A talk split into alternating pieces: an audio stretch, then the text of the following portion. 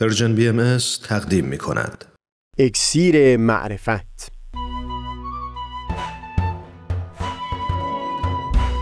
مروری بر مضامین کتاب ایقان این گفتار اصطکاک علما با ظهور جدید. از تا حمامه ازلی در شور و تغنیست قلب را از سروش او بی بحر مکن. از تا همامه ازلی در شور و تغنیست گوش قلب را از سروش او بی بحر مکن. گوش قلب را از سروش او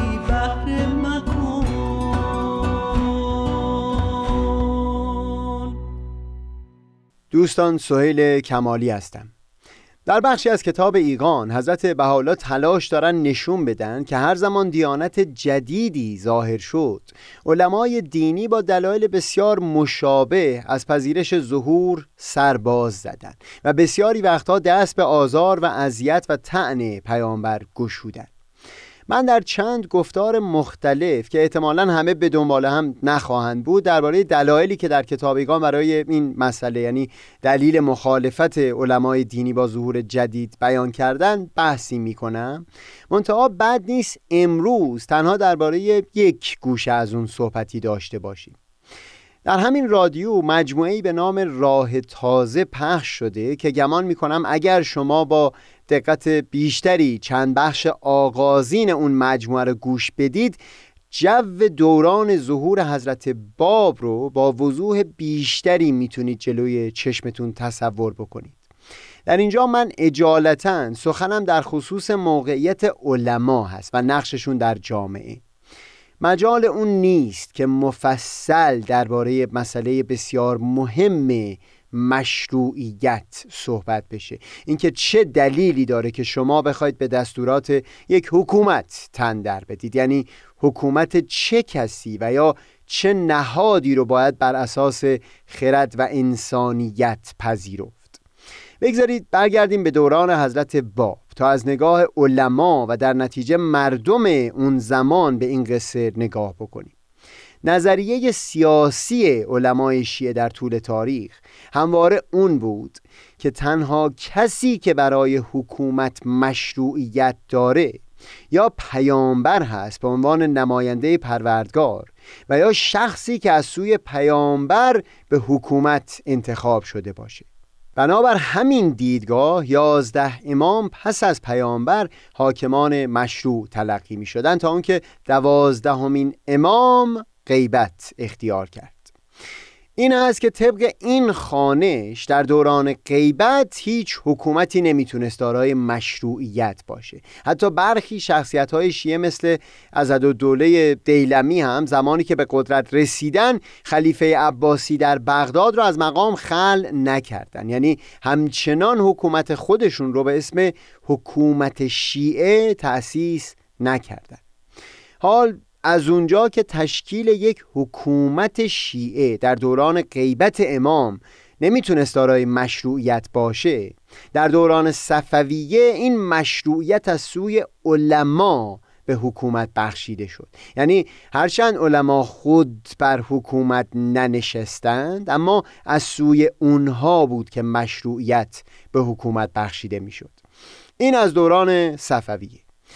توان مالی و قدرت طبقه روحانیت در دوران قاجار به اونجا رسیده بود که قصص العلمای تونکابانی واضحا نقل می‌کنه فتلیشا اصرار و التماس می‌کرد تا یکی از بزرگترین علما شیخ جعفر کاشف القطا برای او اجازه سلطنت بنویسه.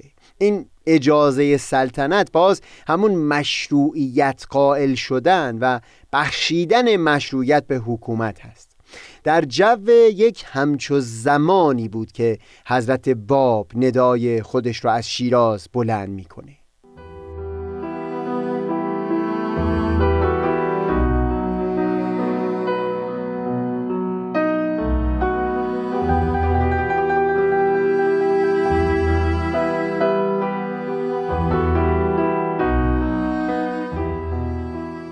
یک نکته در اینجا لازم به ذکر هست. عقیده شیعه اون بود که در سالهای آغازین غیبت حضرت قائم چهار کس که به عنوان بابها یا نائبهای چهارگانه شناخته میشن نائب خاص قائم در میون مردمان بوده.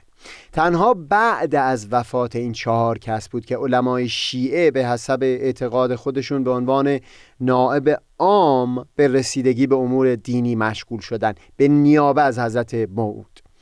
معنی این حرف در واقع این هست که چه ظهور شخص موعود که مردمان انتظارش رو میکشیدن و چه حضور یک نائب خاص این هر دو می‌تونست به معنای پایان بخشیدن به نقش و موقعیت اجتماعی علما و مشروعیت قدرت اونها. و از اون بالاتر توان مشروعیت بخشی در اونها باشه. حضرت باب در چند سال اول ظهور آثارشون به گونه ای خوانده شد که مقام ایشون به عنوان باب به معنای نائب خاص حضرت موعود فهم می شد در سالهای اول ظهور به نظر می‌رسه حضرت باب تلاشی برای تصحیح این دیدگاه نداشتند. حتی نوشتجات بزرگان بابی در چند سال اول نشون میده که اونها هم همین دیدگاه رو لحاظ می‌کردن یا دست کم در رساله های خودشون همون دیدگاه رو بیان می‌کردن. شما در آثار اولیه حضرت باب جملاتی می‌بینید که واضحا می‌تونه تعبیر به همین معنی بشه که ایشون خود رو به عنوان نائب خاص حضرت قائم معرفی کرده باشد. به عنوان مثال در تفسیر سوره یوسف نام قائم موعود به همون نف که مورد اعتقاد جامعه شیعیان بود بیان می‌شد. و یا حتی در برخی آثارشون از توقیه هایی که از سوی قائم به همون بابهای چهارگانه نوشته شده بود نقل می‌کنه. در اینجا چیزی که مورد تأکید من هست اینه که در جهت درمان هرج و مرج جامعه ایران اون زمان خود ادعای بابیت حتی با همین معنی که من نائب خاص حضرت محمود هستم به خودی خود کافی بود تا مشروعیت را از طبقه روحانیت بگیره. این هست که در کتاب قیوم الاسما بعد از صورت الملک که خطاب به ملوک و پادشاهان هست. در دومین سوره که نامش هم سورت العلماء هست خطاب علما بیان می کنند که از زمان نزول اون اثر در اجتهاد ورزیدنهای اونها مشروعیتی نیست و صدور هر حکم و فتوایی بدون لحاظ کردن اون کتاب رو بر اونها حرام اعلام می‌کنه. و قیوم الاسما اولین اثر حضرت با بعد از اظهار امرشون هست.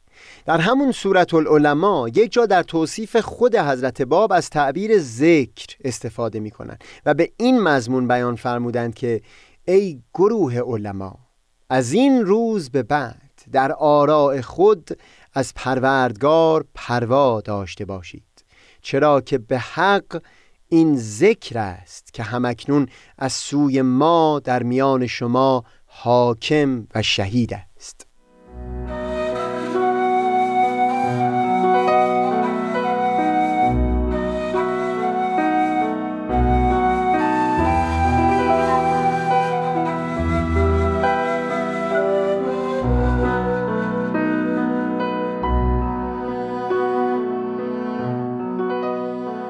ببینید هدف نهایی و تلاش حضرت باب اون بود که یک تغییر اساسی در ساختار جامعه پدید بیاد. اینکه خود مردم خودشون رو به عنوان آینه های پروردگار ببینند و وقوف و باور به این که اتصال با حقایق الهی فقط محدود به طبقه روحانیت و علما نیست. برای پدید اومدن همچو باوری این نیاز بود که از یک سو جهانبینی نوینی ارائه بدن که طبق اون قدرت مشروعیت بخشی از علما سلب شده باشه و دوم همین که در همون جهانبینی مردمان خود شایستگی یافته باشن که بدون وساطت علما با حقیقت ارتباط حاصل کنه شما این هر دو رو در همون آثار اولیه حضرت باب می‌بینید.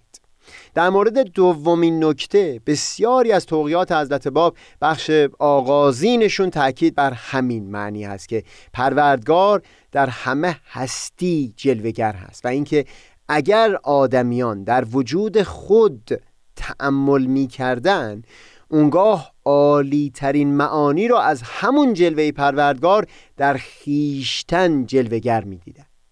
و اما در خصوص هدف اول چه ایشون ادعای بابیت حضرت موعود را می‌کردند چه ادعای اینکه خود حضرت موعود هستند و چه این ادعا که دارای رتبه پیامبری هستند در همه این حالات نتیجه اون بود که قدرت مشروعیت بخشی از طبقه روحانیت و علما سلب بشه. همین فرصت منحصر به فردی رو پدید آورده بود که در عین حال که آگاهی و معرفت جامعه رو رشد می‌دادن بتونن در ابراز مقامات خودشون با مردمان قدری مدارا بکنند.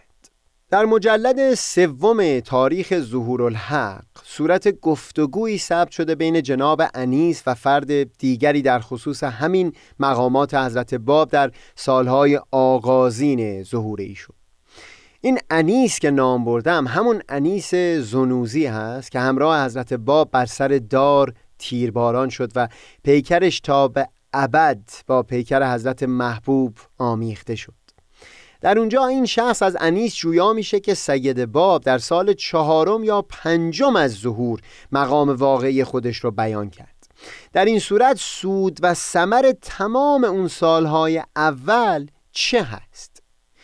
بگذارید من یک بخشی از پاسخ انیس زنوزی رو با اندکی تصرف عینا بخونم که در خصوص اون چند سال ابتدای ظهور حضرت باب بیان می‌کنه. آن حضرت به نوع حکمت مذکوره به نفس دعوی و اظهار آیات مردم را ترقیات فوق العاده دادند. چه که قبل از آن زمان افکار و ازکار عامه حصر در مسائل و رسائل فقها و راجع به نجاست و تهارت و کیفیت آداب تطهیر و تنجیس و تکفیر و شکیات در رکعات و امثالها بود و آن امور تغییر یافته. افکار مؤمنین حصر در دلایل توحید و شواهد نبوت و شرح و بست معارف روحیه دینیه و فهم آیات و کلمات مقدسه الهیه گردید. اصاره سخن انیس این هست که حضرت باب توجه جامعه جدید و افراد متأثر از اون رو معطوف کردند به مسائل اساسیه‌ای که به کلی متفاوت بود با جو حاکم بر محافل دینی اون زمان که از سر تا به آخر بحث‌های جزئی فقهی بود. به گفته انیس زنوزی تلاش حضرت باب در سالهای اول ظهور حتی زمانی که مقامات عالیه خودشون را ابراز نکرده بودند اون بود که توجه جامعه را از این فروعات فقهی به سوی جوهر و حقیقت دین و تعالیم اساسی اون معطوف بکنه.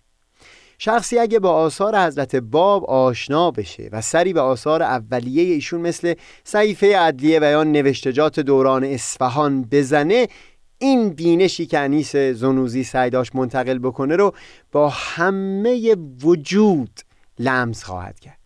حتی همین رویه در کتاب بزرگ ایشون یعنی بیان فارسی هم مشهود هست. در همون جا هم حکمی اگر صادر می‌کنن اینطور نیست که فقط بسنده بکنن به همون صدور حکم جدید بلکه در یک دو صفحه مفصل بینش عمیقی به دست میدن تا تغییر ژرفی پدید بیارن در نگاه آدمیانی که با اون متن مواجه هستند.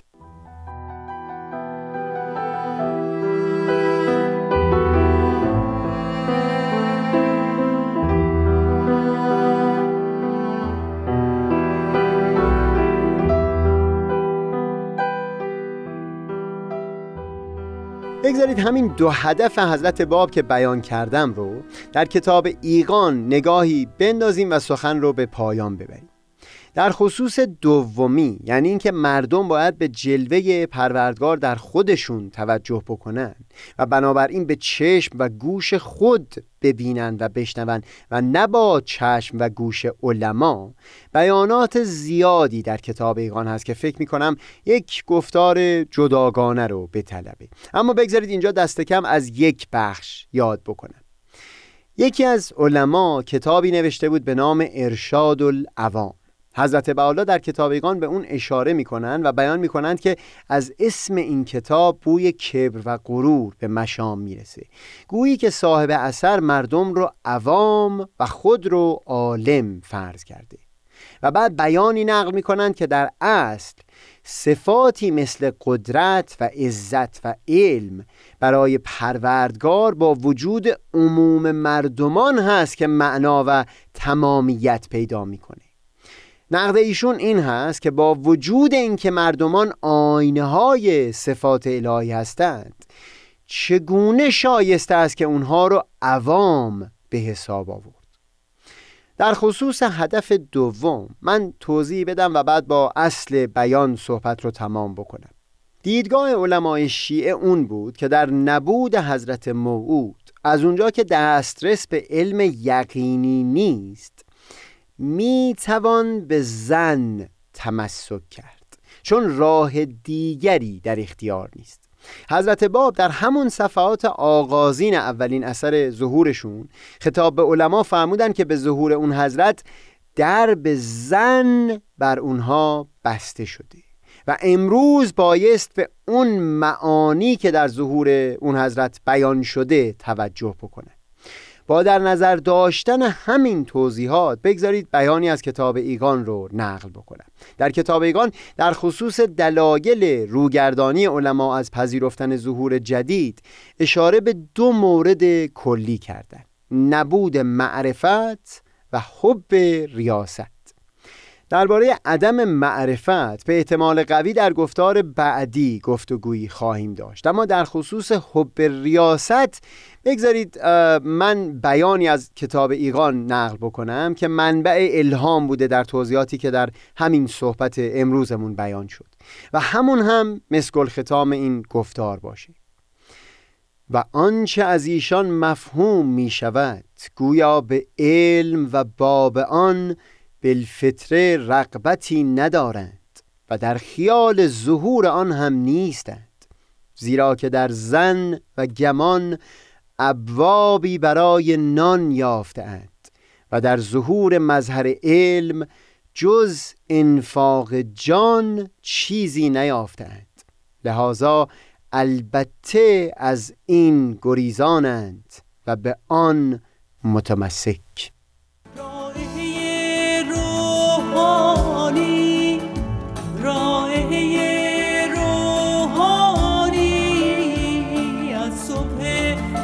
سمدانی مرور نمود سبای صبحگاهی از مدینه سبای لایزانی